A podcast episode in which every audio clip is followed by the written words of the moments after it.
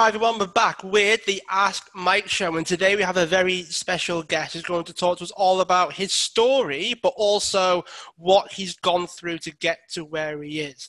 His name is Lance Essihos, and is the host of a top one hundred rated podcast, The University of Adversity, and I can't wait to dive into some pretty unique topics with him. Lance, say hey, and share a bit about how you got started.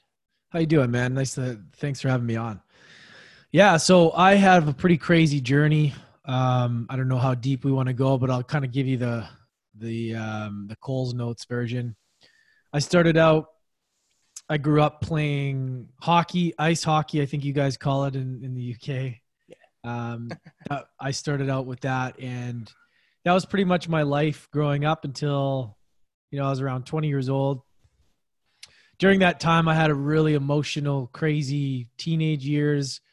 I had to leave my, my family. I had to move across the country, and Canada's a pretty big country. So um, things got pretty, pretty ugly. Dad remarried, married a, a woman, had four kids. It was a crazy stepwoman. It was just a, it was right out of the movies. During that time, I was playing hockey. I was trying to make it professionally, but I was really struggling in the, my family life. It was really um, toxic. It was really, there was no, there's no solid foundation there. And I was just going a little bit mad, as you guys say too. I like that yeah. word, mad. Yeah. Going crazy, going mad. Um, so that was pretty emotional my teenage years growing up, but I, you know, I was a hockey player, and I started to get into drinking and partying and all that, and I really lost focus of what was important. And before you know it, my career was over. I was kind of lost as my identity of who I was going to be, what I was going to do next. So I tried a bunch of different things. I tried a bunch of different career paths. You name it, I've done it.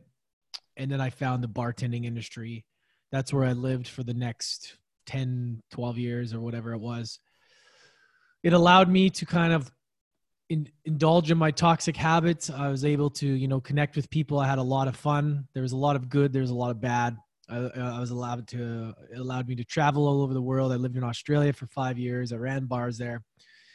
And during that time, I had a pretty crazy story of what happened in my family personally, we can get into after, um, which really helped, which wanted inside of me, I wanted to change. I wanted to have a different direction because that life wasn't sustainable anymore. Working in the bars, it wasn't, it wasn't fulfilling me. Um, and so I got out of it. I transitioned out of it, started doing online marketing, started doing direct selling, but I was stuck trying to compete with a lot of people saying the same message. So I decided to start a podcast, and University of Adversity was born. I wanted to be able to share my story, express my truth, and allow other people a container to do the same. So it's allowed me to really grow. It's allowed me to really um, connect with people that I probably wouldn't have been able to connect with. And I've been able to literally create my brand from that. And we're almost two hundred episodes in. It's been really successful, but it's still a process. We're still, you know, fine tuning, and I'm always trying to get better. So It's, I've had a crazy, crazy background, crazy story, and um, it's kind of led me to where I am today, and I wouldn't have it any other way. Yeah, it sounds like you've gone on quite the quite the roller coaster, that's for sure. I'd be curious to to know what about the bartending became unfulfilling, and I ask that because lots of people would stay like that because it was fine. You know, the They, they enjoy it, and things just seem to to go well, staying as they are sometimes. Was it a particular moment? Was it sort of a slow burner where you eventually just thought, I can't do this anymore? Was it multiple moments? Was it one big moment where you were like, I just can't do this anymore? What was the catalyst for you to to leave the bartending industry? Well, I always, when I was younger, my goal was to become, you know, a nightclub bartender in a very, you know, high-end place. And, and I, I did that. And I, I literally created what I wanted to create, travel, bartend, and that's what I did. But once I got there, I realized it's very unfulfilling, and I had a greater purpose. Although I have the utmost respect for that industry. It taught me a lot. I just knew that there was something more. There's yes. something I enjoyed about it. I loved connecting with people. I loved the energy and giving people a great experience. I love the creativity side. I got very good at making cocktails. It's like I became a chef of cocktails, right? Like, yeah. and you know, I ended up doing the list um, for the Four Seasons in Sydney by the time I, I left at the end of twenty, you know, twenty seventeen. So I was pretty, I was getting, I was passionate, but during that time I quit drinking for a whole year. So it was, things were a lot different. So when you don't participate in the drinking itself, your priorities change. Mm-hmm. And I just didn't, I wasn't interested in that anymore. And although it, I made a lot of money, I did very well with it. I just knew that there was something more. So I made the choice to leave the industry because it was so toxic for me. I would get lost in it. The partying, the, the late nights, the beating up my body, the anxiety, that just, I was, my body was just crying for a change. And although I enjoyed the fun of it when things were good, things were also very dark. Very, there was some dark moments there. So I just made the promise, you know, to get out of it. And there's a few things that happened that helped me get out of that. And that's kind of what it, what I did. I haven't really looked back. I've kind of taken what I've, the good things about the industry and applied them in more of a positive way, which is what I'm doing now. That makes sense that you would take the, the good elements and put them into something else. It's amazing how many people that I've interviewed and had conversations with that actually learn about what sort of changes to make or what innovations to make from different industries. You know, you see like people that, oh, I'll learn about, you know, how to make my podcast better, for instance, but I'll learn it from like the public speaking industry or the events industry or the music industry. You know, you'd be surprised at how many people pretty much have to learn how to be audio engineers when they want to up-level their podcast. You know, they've got to learn about the levels and the compressions and all those things that your average Joe like wouldn't need to know. But you go out there and you learn it in a way of taking the good things from it and putting it into something else. So what sort of lessons did you take from bartending that you now use? Well, I'm very, I think my superpower, you know, we all have one. We all have that skill that, that we have, that gift. Mine is connecting with people, and I've always had it. And I take genuine interest in people. So when people would come sit at my bar and I had the time to connect with them, it would be a, it, it, I, it would be a great experience. Yeah. And that is something that I, a natural skill that came to me is to be able to break down barriers, find out about the person, connect, and create the relationship. And I never understood it at the time. Like, what do I like about this industry? And that's what it is. The, the feeling of leave, helping somebody feel better about the situation than they did before. Leave them in a better place than they did, did before, right? And I think in life, that's a lesson that we should all strive towards. You're either impacting somebody's life and you're leaving them feeling better or worse when you, when you meet them, right?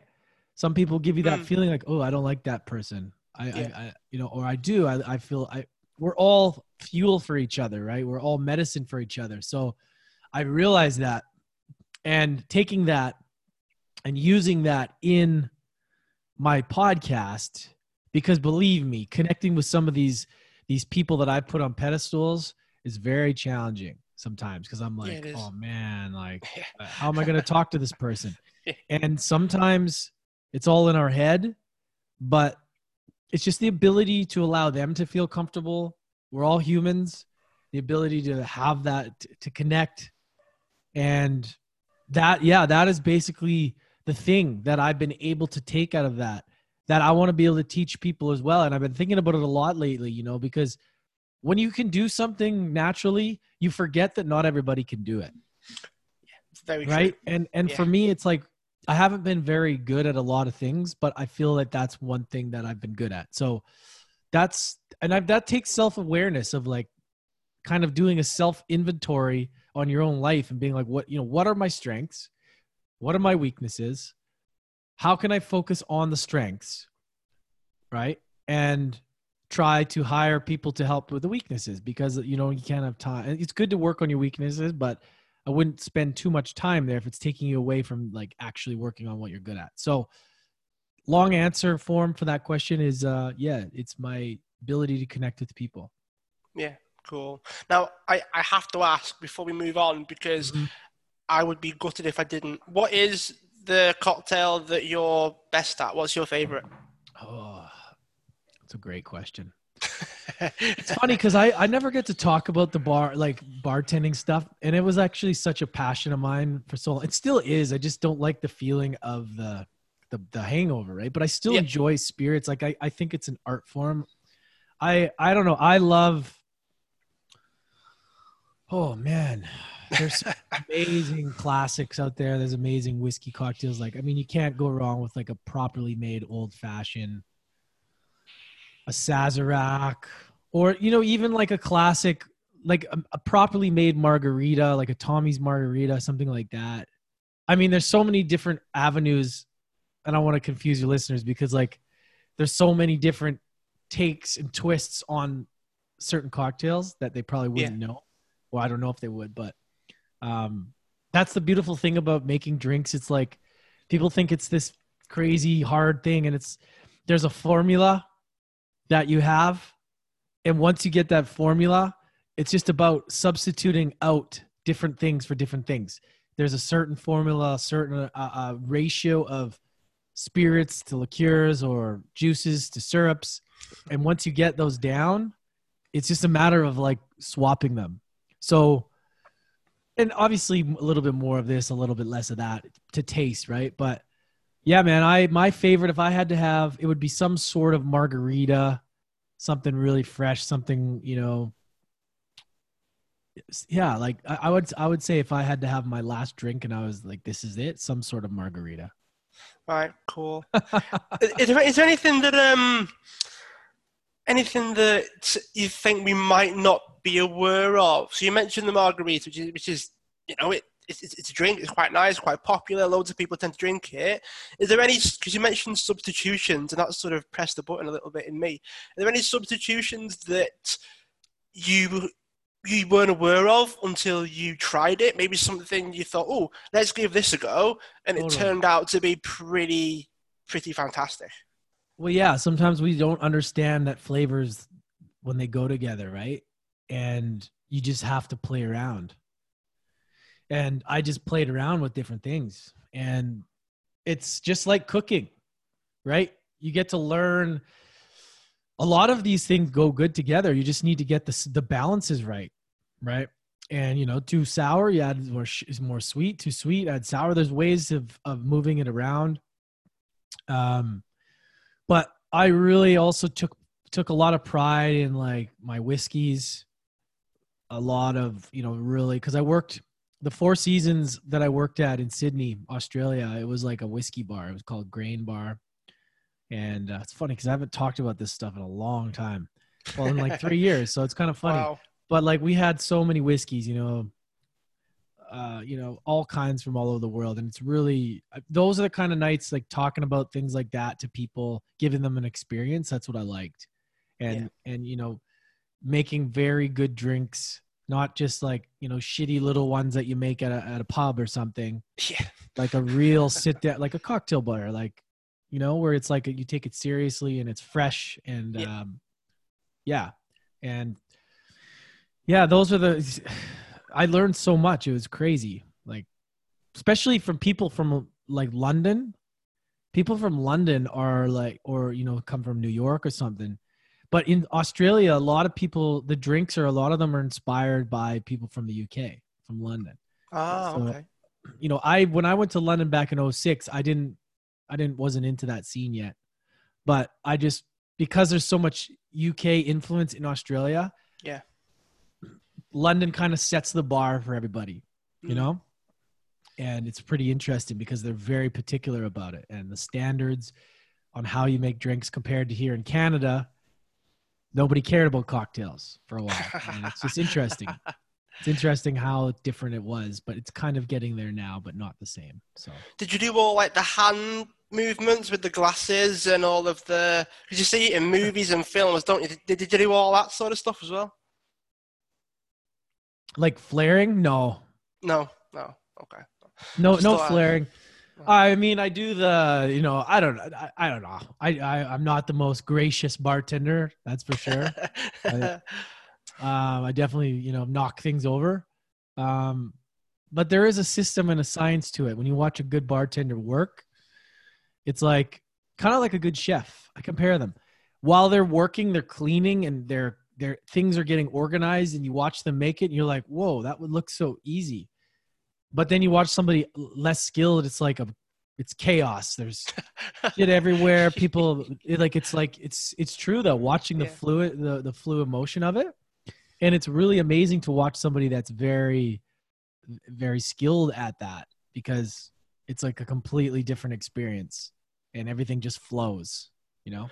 It's almost like magic. Like it's like watching a, it's like watching a magician do a, a performance public. It's like he's, he's clearly been doing that thousands of hours, like in a dark room somewhere where no one can see him, because he's practicing everything, he's organising everything, and he's putting everything in, in the right places and getting the timing right and all that. And then when he goes to work, like a magician or a chef or or a bartender goes to work, and it all comes together. And um, we don't realize that, you know, they've been practicing for a long time. They've not just walked up and gone, oh, I can give this a go. Hold my margarita and start throwing stuff around. Yeah. It's something that takes a lot of practice, doesn't it? Well, yeah, you have to be um, um, unconsciously competent. So where I think that's the right, there's a few. So like you're where you don't even, doesn't, you don't even think about it. Yeah. You just know, yeah. you know, and yeah. you get to that level where I just, I just know if I went and did it again, it would take me a little bit to, to remember a little bit, but I could get right back into it because it's so ingrained in my brain from doing it so many times that that's like that with anything though. Yeah, it is. You practice enough. The, the people who make professional sports, the people who make it to the pros have simply practiced way more than the normal person. Like yeah. thousands and thousands and thousands of times more. It's, it's, you hear all the time, the best of the best were the first ones out, the last ones in, always. If you want to, and that's like that in anything, right? Like yeah. you, you don't become good at something by accident. Of course there's natural talent, but the, the person that works at it consistently will pass the person that has the natural talent if the talent doesn't work at it. Right. And you see it a lot of times and it goes in lesson in all aspects of life. Yeah, it's the same with uh, with the sports that I used to play. I used to play tennis and basketball. So if you imagine tennis is that serving is kind of a similar thing because you can serve for hours yeah, all by yourself. And nine times out of ten, they are the people with the faster serves, the, the better serves, they look nicer because they've been practicing so much that the racket doesn't become heavy anymore. Everything looks like they're not even rushing half the time. And everyone else is like trying to practice there and then. When people don't realize is that that's like the competition for those people. When they're in front of the audience, that's the competition. They're warming up or they're practicing. That's not like training in the gym. There's training where you're in public training. And then there's training that's like being in the gym on your own, nothing but your own thoughts. And that's all that you're doing. You're doing that one thing over and over and over again. So serving is sort of the same thing in tennis, but then basketball, it's pretty much any shot in basketball you can recreate to a certain degree. So there's like, there's, there's free throws, there's all the shots on all the different parts of the tennis court. And you can keep going. Obviously there are certain things that, um, transfer across. So the way that your arm moves is very, very similar. The position of your arm is very, very similar. Where you put your fingers on the ball is very, very similar. So all of it can transfer, but where you're stood, how you're stood, whether you're off balance or on balance, all that sort of stuff is where the, the, ver- the variability is. But mm-hmm. it's, it is that. Like I, I could play for hours on my own because I'm, I'm, I'm bit of an introvert as well, so I could happily go to the basketball court or the tennis court, and I could shoot for like three hours mm. or I could serve for like three hours because it takes you ages to pick up tennis balls. I w- you would not believe the agony of picking up one hundred tennis balls after hitting one hundred tennis balls. Yeah. It takes you forever. Anyway, beside I the point. Bet. So it, it is that, it is the stuff that you do like behind closed doors when no one's watching. It is the stuff that you do when no one's watching, you know, like you practice with, with like your podcasting. I, I, I had to practice like my setup, even practice how you set things up, because unless you've got a proper purpose-built studio, it's something that you're going to have to get used to. You have to set up the system, you have to set up the the software or the, the mics or the mixers and all that. You've got to learn how to do all that before you, before you start it, before you go into it. You can't just sort of put it all together and go, okay, we're ready. We're good. Or, Some, or you, yeah, yeah. Or you, uh, yeah, for sure. To get it started. Yeah, you got to. Yeah, absolutely. Yeah. It, it's not, it's not easy, but I guess it's the same in business as well, because the amount of people that, How, how can I put it? The stuff that people don't see is the stuff that matters the most. But because people don't see it, they don't think it goes on. You know, like people seem to think that it doesn't happen because they don't yeah. see it. And uh, yeah, it, it's it's funny. It's interesting you brought up the whole like the skill of it and the art of it, and it's um, it's interesting when you bring all that up. To be fair, why why did you why did you settle on online marketing though? Did you have like, did you map everything out that you could have done and then you went, ah, I'll do that? Or, or was there something else going on? Well, at the time, it was my only way. And I did direct selling for a, st- a company that I, st- I still use the products. I just don't do it with a company called Enagic.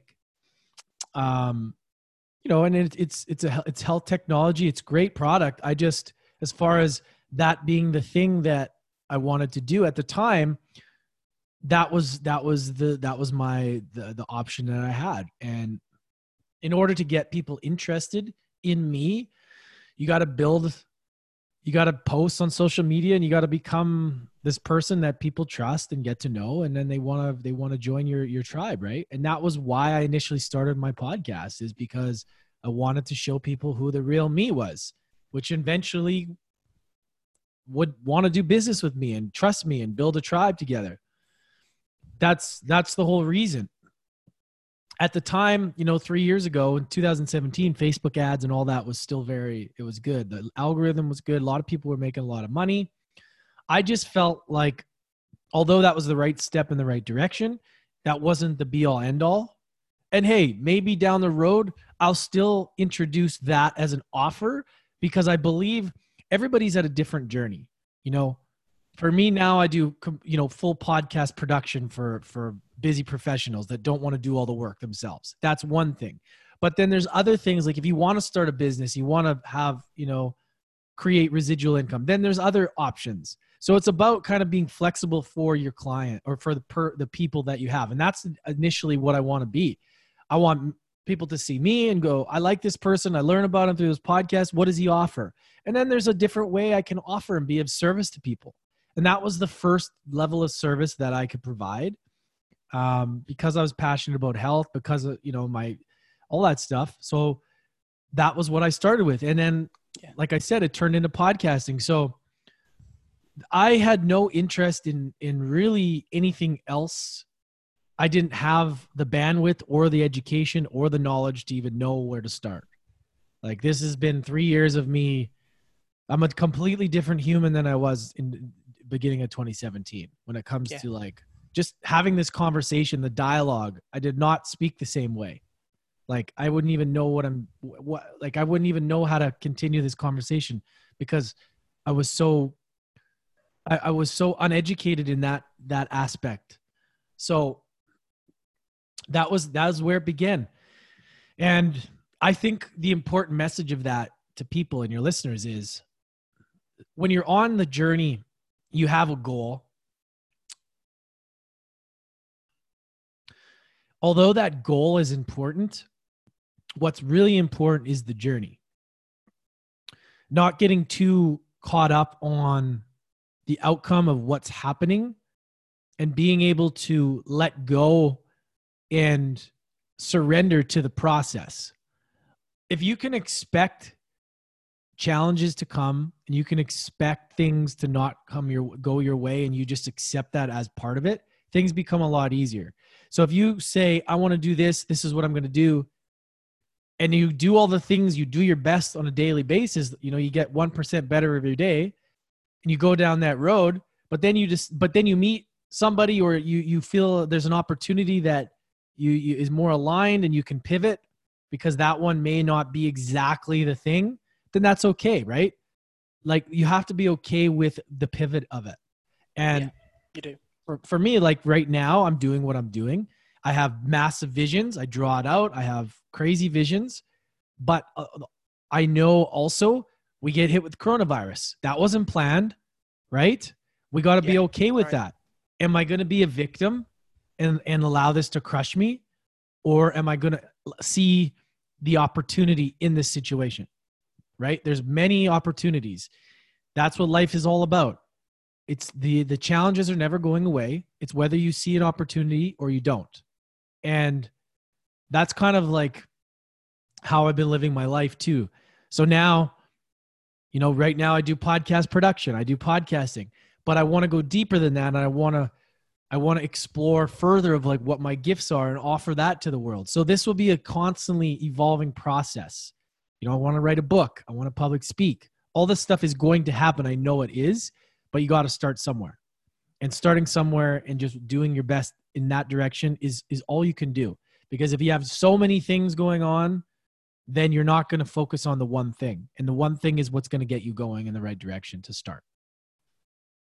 Yeah, for sure. I, I really think that there's definitely an element of being okay with whatever happens while doing everything that you can to make it go your way.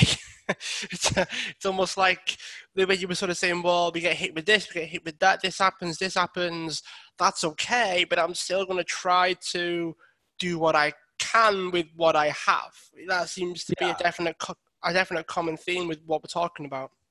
I think what happens is if you know within your heart that you haven't done your best, that creates anxiety because you have a goal, and if you've literally put in the work every day and you know you showed up, you know, after you've had a really productive day, you're like, whatever, I don't care. I worked my ass off today. Yeah, and you're like, yeah, yeah whatever happens. But there's those yeah. days where we know we could have done a little bit more, and that's okay. But we compare ourselves to others. We get upset. We see others doing more or more successful. And then we see that we maybe could have done more. If you know that you've done your best every day, that eliminates all anxiety because you know you've done your best. There's something that happens in your brain when you know you've given it all. It's like when you go, I always go back to sports. When you've given it all, you've emptied the tank.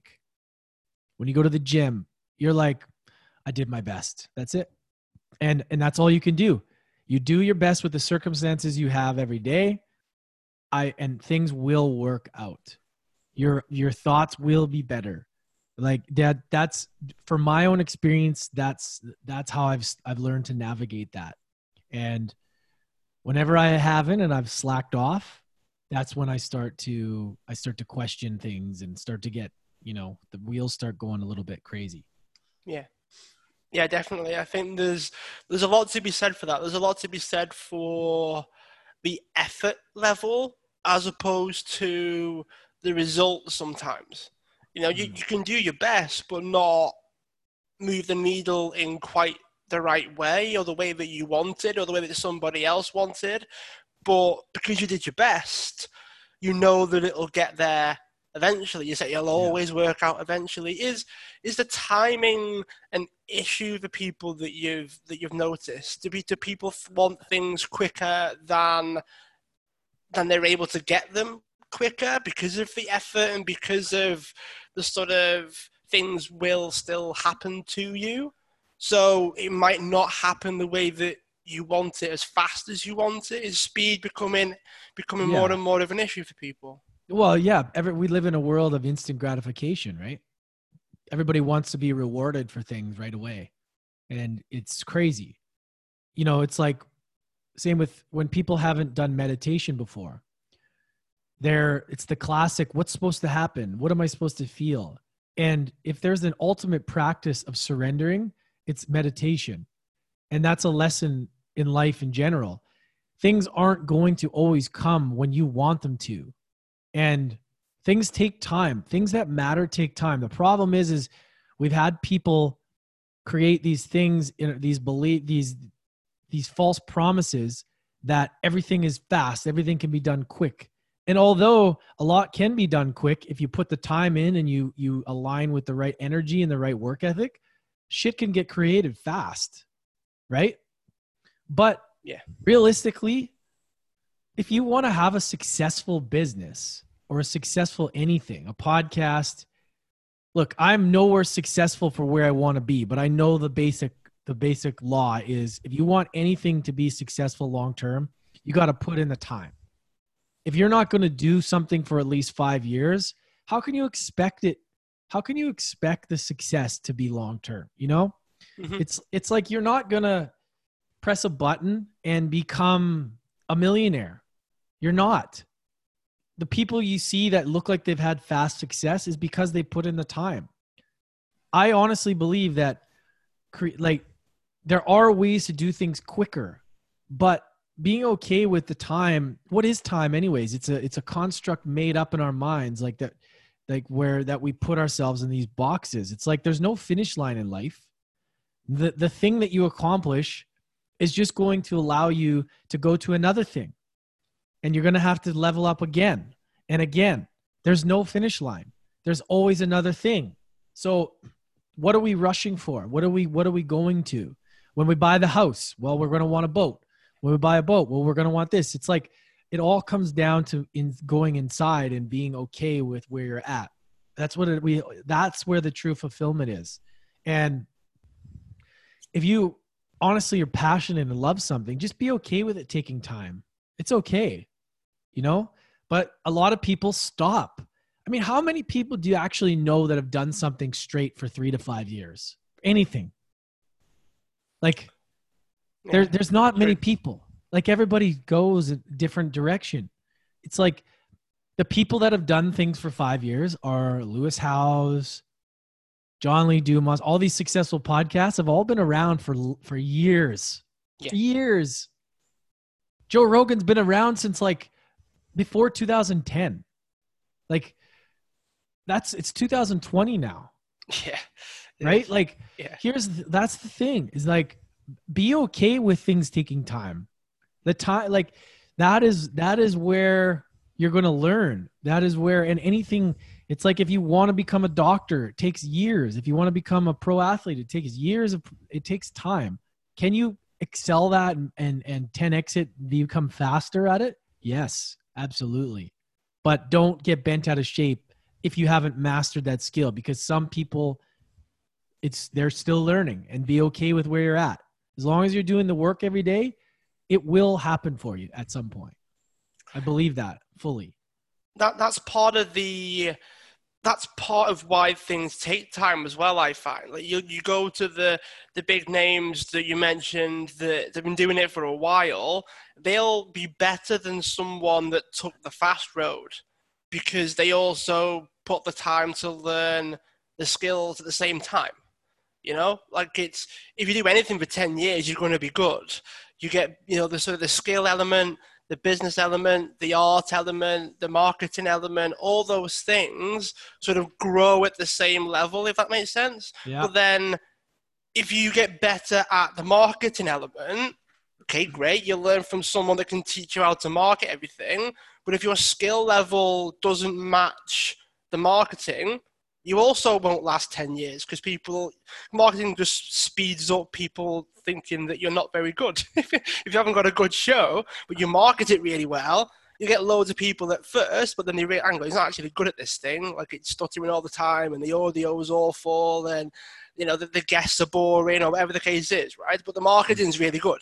you get loads of people, but then you don't get any loyalty because your actual skill level isn't the same as the marketing level. So you've got to, that, that's why people that are in the game for so long are good, because they get better at all the aspects. Similar sort of growth rate is the right, I'm yeah. trying to think of the right way of putting it. There's that similar growth rate that comes along with just experience and just being in the game for so long. And it takes time to build an audience. It, it takes time. Like people, there is a lot of things to do and listen to. And yeah, I am just so grateful that anybody takes the time to listen to my show, because there's millions of shows to listen to. Yeah. Like it takes time to build an audience. It really does. You know, you know, I just recently got my Instagram account hacked. I yeah. lost my big account, but you know what? That's okay. And I'm okay with it. I'm okay if I don't get it back, you know, because I feel like I'm a new person. I'm in, I'm in a new spot in my life now, and I'm okay. I'll start, I'll start fresh. It's going to take time, but I don't care. If you want to listen to me, if we, you know, you, you resonate with me, great. Then, but it's going, it takes time, and I'm okay with this journey taking time, because what the hell else am I going to do? Like I want, I want to, I want to be able to learn. And the, the, The, the, like the complaints that I have within me, like, oh, it's not growing fast enough, or it's not this, it's not that. Well, I'll tell you, once I learn it and I get past it, I'm going to be able to teach somebody. If everything is just smooth sailing right to the end, what the hell am I going to give value of later on? Nothing. So it's like, point. I'm actually loving that it's a challenge, because there I can go, look, I've, uh, this is where I was, and, and that's what I did to get here or whatever. So it's like, oh, I want to get through. I want to go. I want to get to the next thing. It's like, well, what are you here for? Like, this is, this is what we're here for. We're, this is the journey. This is what, this is what the thing is that's going to give you the fulfillment you're seeking, not the milestone itself. It's the journey of getting through the shit, which is going to give you the fulfillment. Yeah, for sure. I, I often use the phrase of, well, Mike, you know, you're not going to do anything else. There's nothing else that you're going to do. You tried the whole job thing, and we all know how awful you are at being an employee. So there's nothing else for you to do. So when things do get tough, that does tend to be my my sort of self-talk as well of, well, look, you're not going to do anything else, so you may as well keep going. And um, it's a very, uh, listening to you say it, and I'm thinking, oh, it's the same thing. I say the same thing. And I think, I think, I think, some people do say that and some people don't. And I think, as you say, if, if it's plain sailing, you've got no lessons to share with anyone, because as I've, I've said before, is that um, if everything goes really well, you've got no reason to change anything. You've got no reason to stop and say, oh, I could do with changing or changing this or adjusting or growing this way or learning something new or whatever it is, because a lot of people don't learn anything if they've got no reason to. And I find mm-hmm. that if everything goes really well, like that's why you've got a balance between positive and negative when you're trying to help someone, because if it's positive all the time, they'll just keep doing things the way they've always done them because they've got exactly. no reason to change. The negative... The perspective of what negative is, is wrong. It's because we've grown up in a society where anything that challenges us is considered a negative thing, or we just, we got to mask it, run away. And it's like, that's not the thing. If you can look at the challenge as the thing that you're actually seeking, life changes, because that's what the growth, that is what you're seeking to grow. You're not going to grow through the easy times as much as we want smooth sailing, but you can even have the challenging times can still be smooth because of your perspective on it, right? It's yeah. you're, if you're not a victim, if you're empowered from every situation, then, then life just becomes one big lesson, right? And, and it's all about balance. John Demartini talks about this. He's, it's like in the Breakthrough Experience, life is all about equilibrium. It's all about balance. When you get up on your high horse, the universe will knock you down. You get a bit cocky. It's like, oh, okay, reality. You go too low. Yeah. You go too low. Oh, this is never going to, I'm never going to get out of this. Oh, this sucks. And then the universe always will bring you back up. Always. So it's always about balance and and acceptance of the bad, the word bad. It's just such a, it, nothing is bad, right? Like everything is learning, and the acceptance of both good and bad as being equally important is in my own life has really helped me with my perspective, because I ask, I'm like, huh, all right, why is this happening? What am I going to learn from this? If you can look at things like that, you become the driver of your life. You're not the passenger, you know? Yeah, and I've also found that a lot of the time, what used to be uncomfortable or used to be difficult now no longer is, because it used to be and you got through it. You know, a lot of the things that can be difficult, you know, whether we're talking about a new skill or talk about a new business venture or whatever it is, like the first time I ever spoke on stage, I don't even remember it. I was so, like, I couldn't think properly. I was sweating. I was shaking. I couldn't think, speak. I felt like I couldn't speak. I couldn't do any of that stuff. My whole body was just so on fire because of the situation. I don't, don't remember it. It was horrible. I hated it. Second time round, felt a bit better. Third time round, felt even better. Same with, like, videos. I was a robot on camera for the first like fifty goes, but then you get better.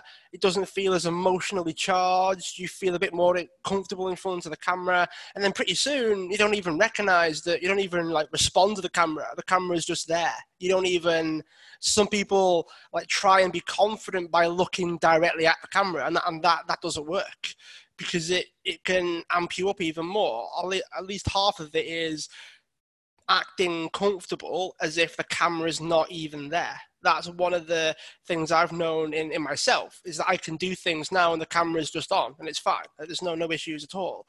And that, that's something that I would never have gotten to if I hadn't gotten through the difficult thing as well. So I, I really do think that, um, I can't remember who wrote the book, The Obstacle is the Way.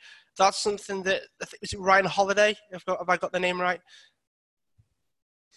So, um, yeah, I yeah, think that yeah, yeah. Some, something like that. I, yeah. Yeah. So I think that that's something that I used to think was a bit of a, a weird sort of cliche, you know, like the obstacle is the way. Okay, here we go. Put that on a post-it note and send it out.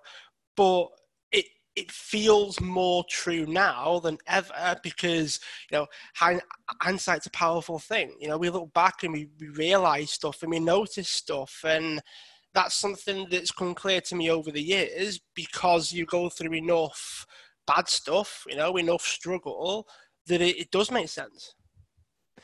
Yeah. Well, to build muscle, you have to do resistance training, right?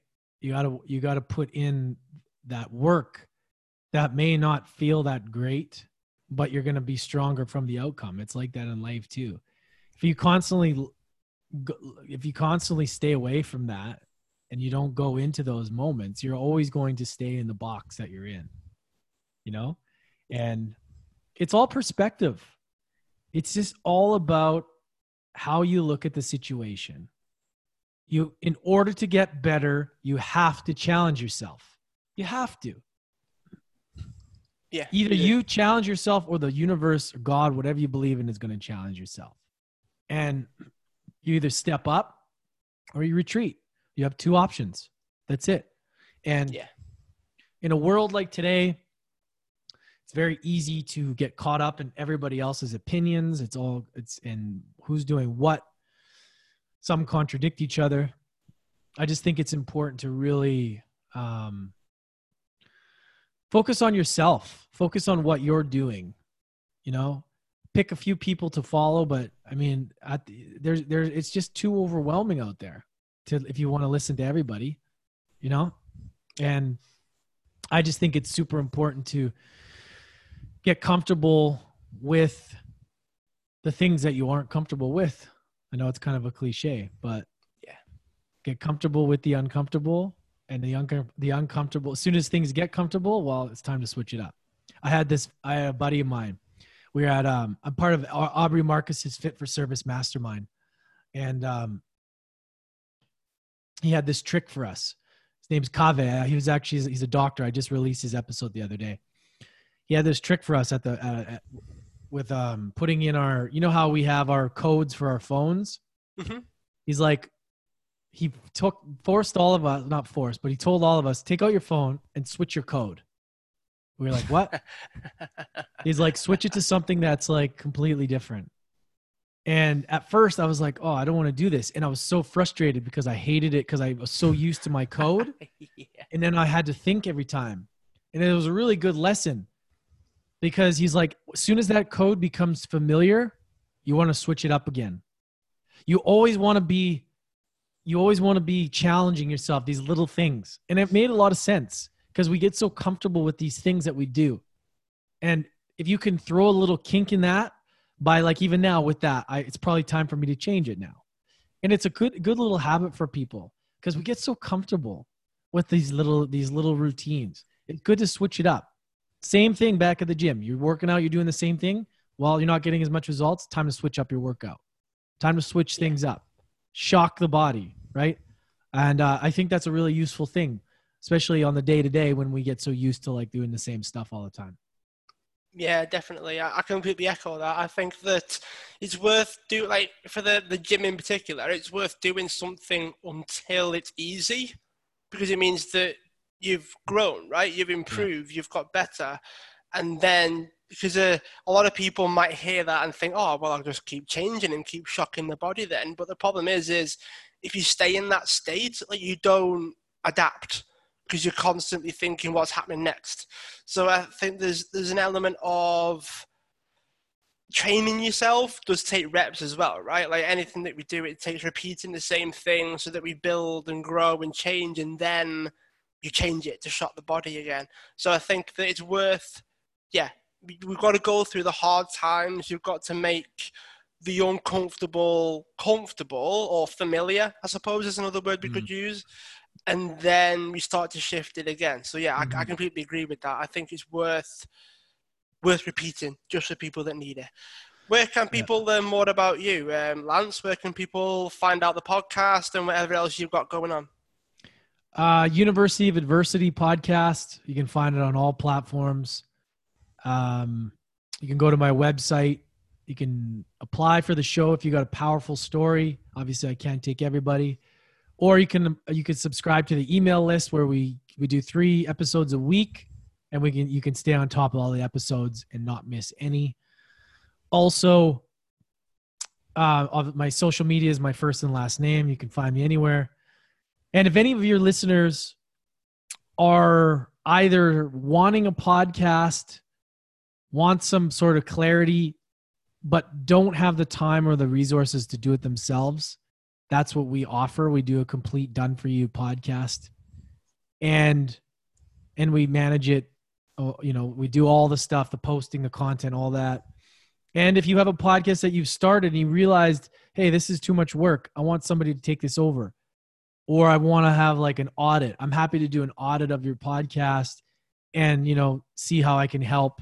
And if, see if my team can help, or if I can point you in the right direction. So if you have any re- inquiries on that, you can D M me on Instagram or email me and we can have a chat. So super easy. I just want to be able to help and add value to your audience the best I can. And I think with what's going on with the podcast world, I can definitely do that.